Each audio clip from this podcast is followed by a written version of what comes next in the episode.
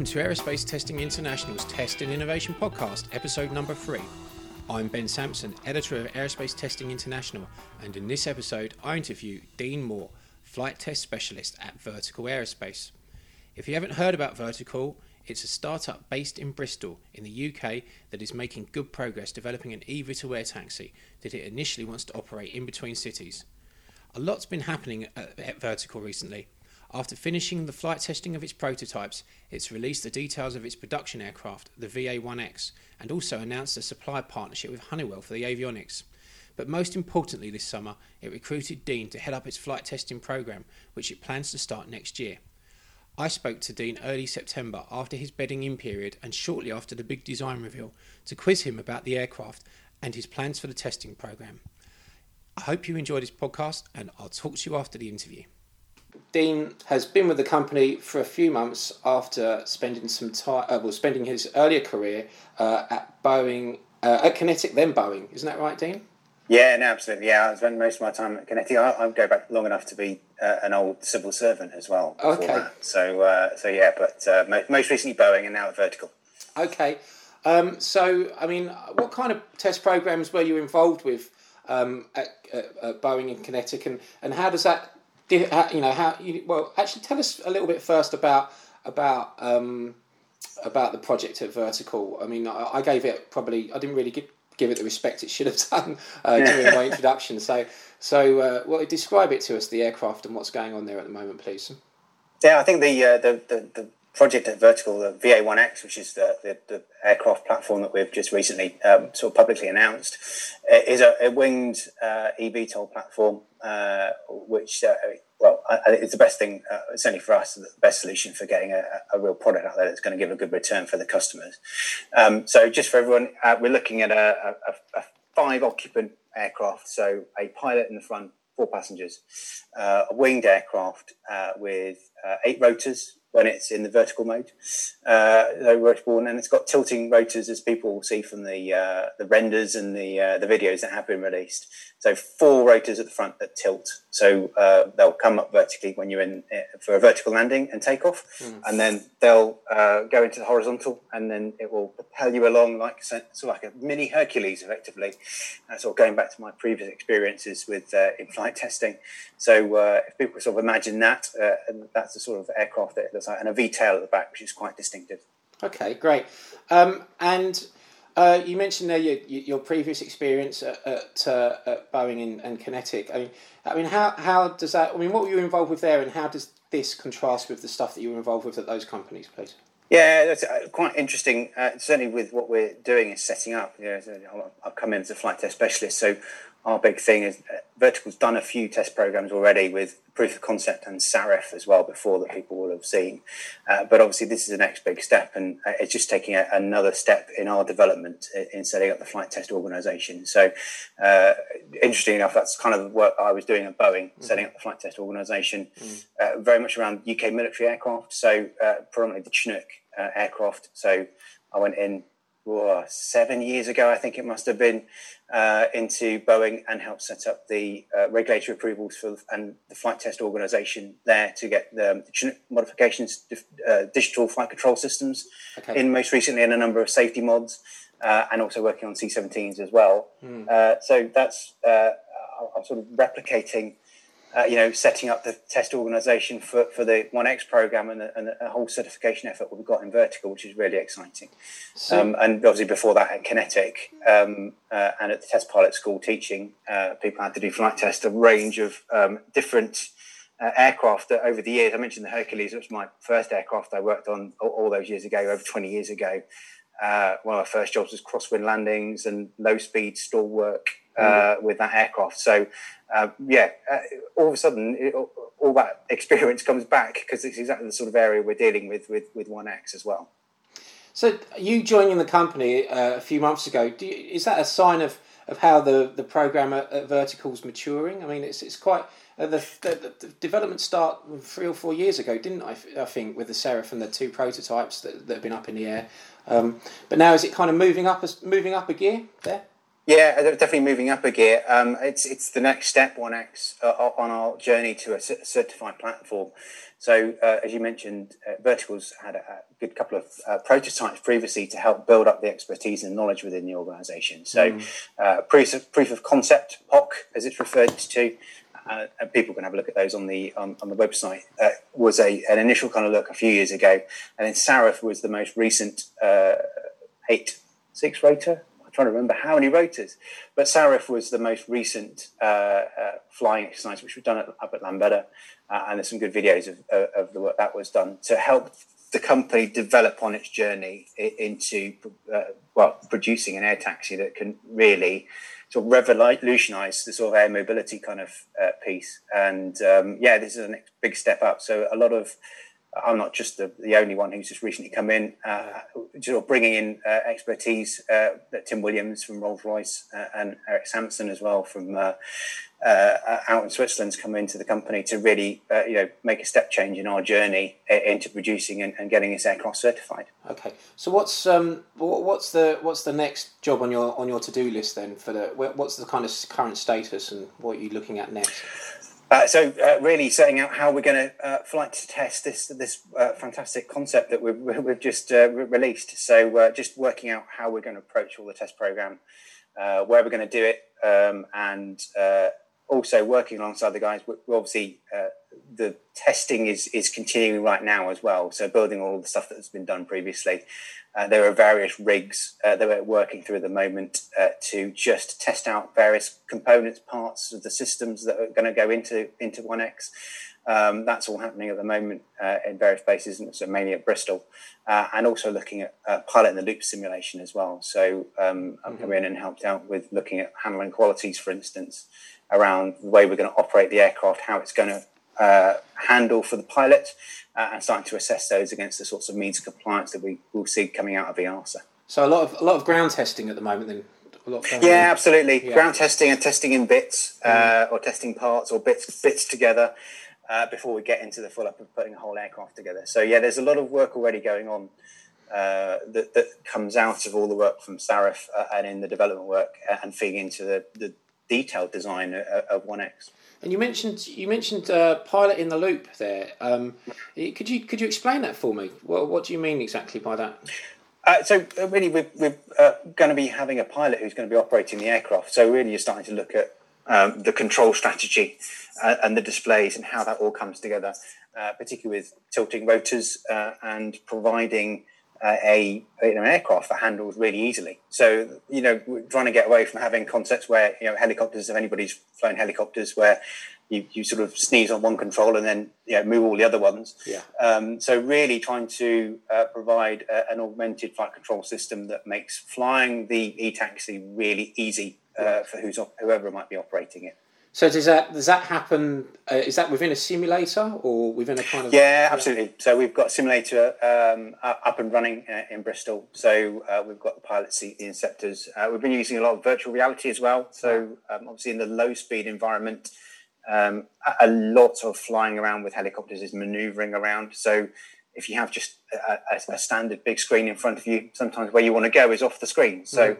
virtual reality allows you to move around. There's some constraints in resolutions and all that kind of stuff. But um, we're balancing up uh, what's the best way to look at evaluating the handling qualities to get the best out of the simulation and, and enhancements to that as we go forward as well. Okay. I guess a lot of the um, data from the Seraph testing feeds into that simulator and the modelling and stuff, does it? Or it kind of feeds yeah, it feeds into that some in some respects. The arrangement for the rotors is very different. So right. um, uh, but but certainly the knowledge that we, we gain from Seraph, uh, uh, particularly around you know, uh, talked about various kind of challenges that we've got we're coming up with this.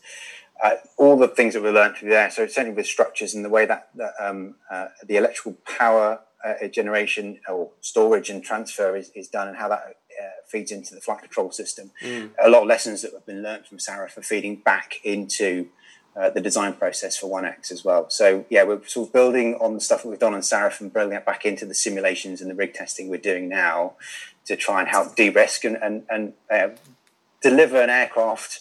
You know, in about a year's time, that, that we can fly and fly hopefully safely, yeah. and prove the concept works. Yeah. Okay. Do you, well, I mean, this is this is the this is the, the tricky question, really, I suppose, in a way. Uh, I mean, what, what what kind of keeps you up at night worrying about it, uh, worrying about the aircraft? And what do you see as the kind of biggest challenge or the, the biggest risk, really, to do with the program at the moment?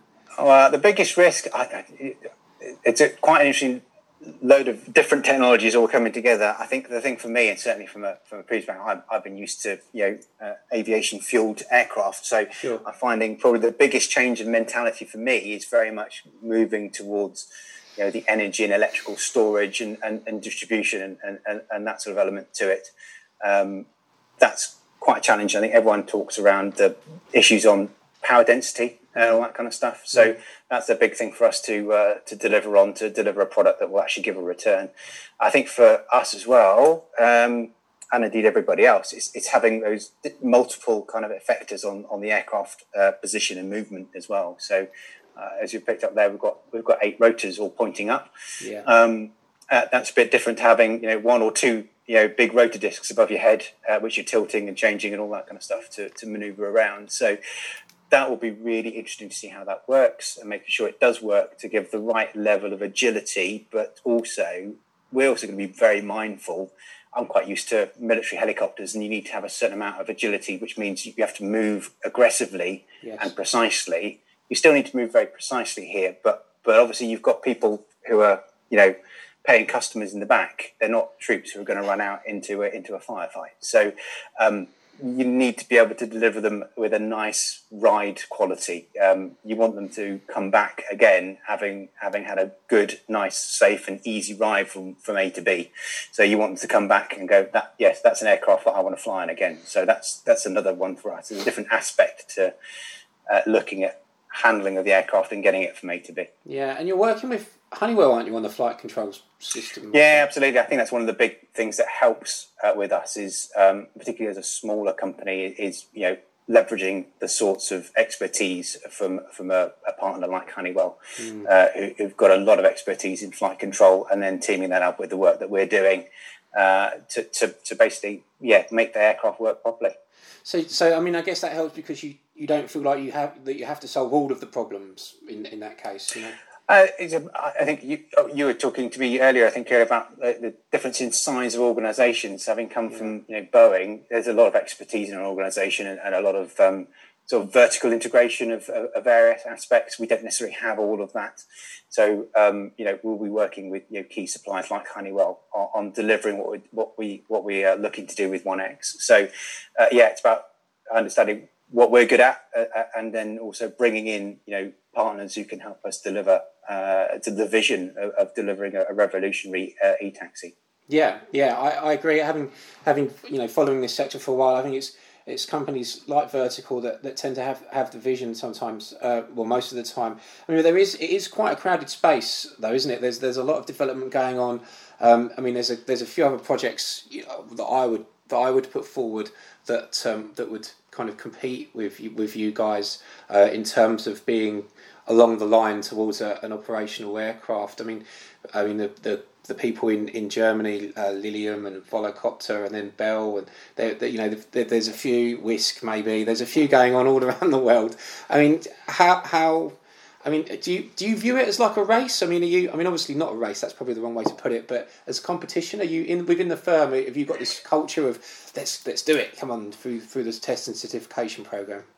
Well, I think there's certainly a keenness to get on with it, um, yeah. which is all fair because obviously you know we want to be you know producing these aircraft and, and you know uh, making some money. To be honest, mm-hmm. um, uh, we're going to do it the right way uh, mm. and uh, and everything. But um, it's a it's an interesting market. As they said, there's a lot of competitors out there. We've all got a subtly different take on the same kind of principle and idea. Some some people are going fully autonomous. I think mm-hmm. Wisk are at the moment as well, but perhaps with two people. Uh, Lilium obviously going with ducted fans. Mm. Uh, Volocopter obviously going with, with rotors over the over the top. So there's, there's, potentially different parts of the market that we're all kind of hitting as well, uh, rather than necessarily overlapping in exactly the same space. So um, I think yeah, I, I said when I was sort of interviewed, I, I don't know it's necessarily the one about being the first. Yeah. We need to make sure we get the product right, which is the important part. You know, there's no, there's no Betamax, or there was certainly no VHS recorders anymore, to be honest. But Mm. you know, you don't necessarily hear about the the, what the guys who were first, the ones that are st- left standing, are the ones who you know got the product right, and, Yeah. and it just got people coming back for more and more. So that's I think quite important for us to do uh, as we as we go forward. And, and how is it working with the, with the aviation, aviation authorities on a, on a project like this? I mean, because there's so much new technology and, and innovation going on. I mean, uh, how, how, could you describe that relationship with the with the UK's Civil Aviation Authority for me? Yeah, I, uh, I'm relatively new, but we have been talking to the CAA uh, as we've been developing the concepts that has led up us to uh, to One X.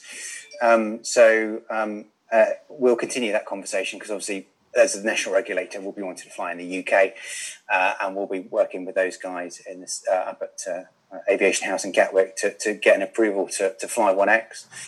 Uh, and then move forward. But equally, we're, we're also working with the various kind of specialist groups in the EASA uh, in developing the means of compliance for, for eVTOL as well. So uh, we've got people on various groups or even chairing groups to look at developing the regulations uh, to allow us to get an aircraft that's actually certified and, and, a, and a product out there uh, and a big production line, really, hopefully, in the long run.